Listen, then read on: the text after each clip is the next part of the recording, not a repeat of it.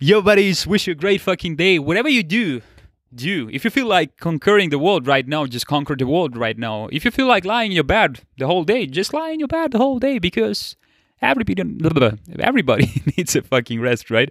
So, enjoy. Let's get it started. And to quote my man Pasquale, and I'm saying sorry in advance for my really, really bad Italian accent, but whatever. If you win, you gain point. If you lose, this thing that you lose, you put in your studying.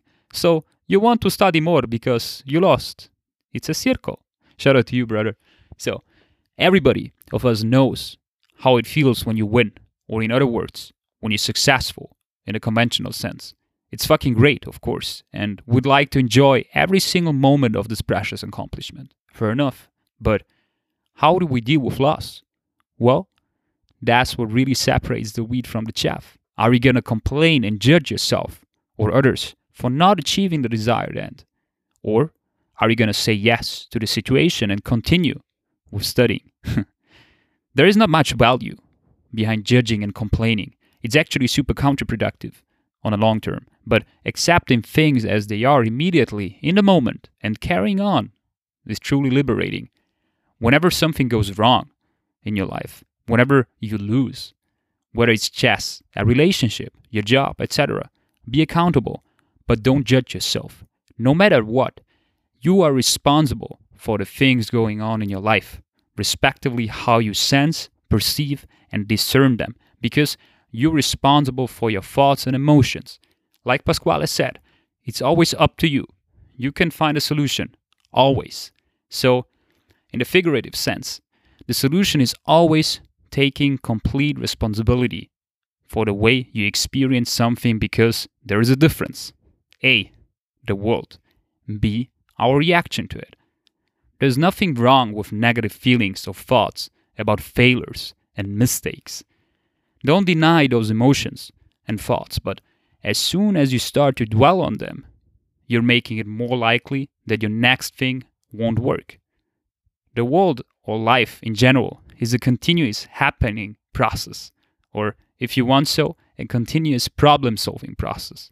So you choose. Are you gonna enjoy the fact of coping with a problem in order to move forward? Or are you gonna complain about the presence of the problem? Are you gonna put this thing that you lose in your studying? Or are you gonna dwell and beat yourself up because it didn't happen how you expected it to happen?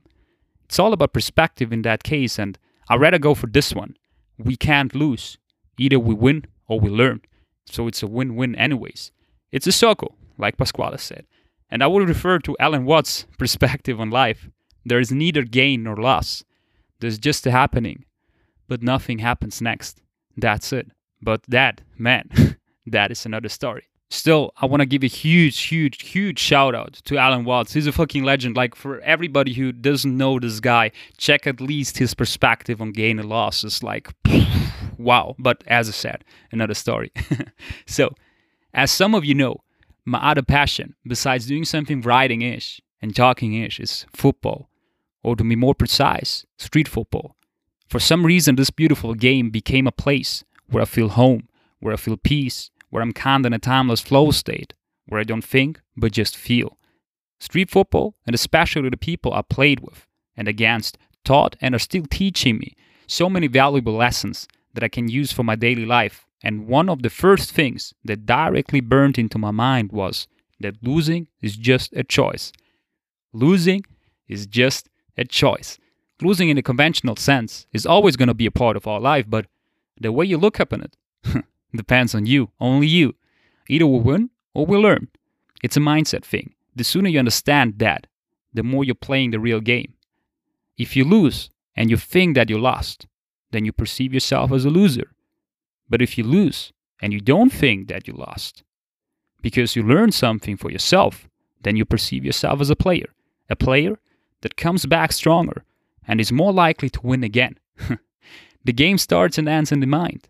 Your perceptions and beliefs dictate your reality. If you perceive and believe that you never lose, that is what you will experience. Our subconscious mind stores our beliefs and uses them as programs as we move throughout our day. we gotta be aware of that because Then we're gonna reprogram and therefore create a new version of ourselves. A version that neither wins or loses. A version that plays. Hence, like Bruce Lee said, keep your mind on the things you want and of those you don't, and still be a calm beholder of what's happening around you. It's a personal process. So, if you say it, do you think it? If you think it, do you feel it? If you feel it, do you believe in it? If you believe in it, you're already doing it.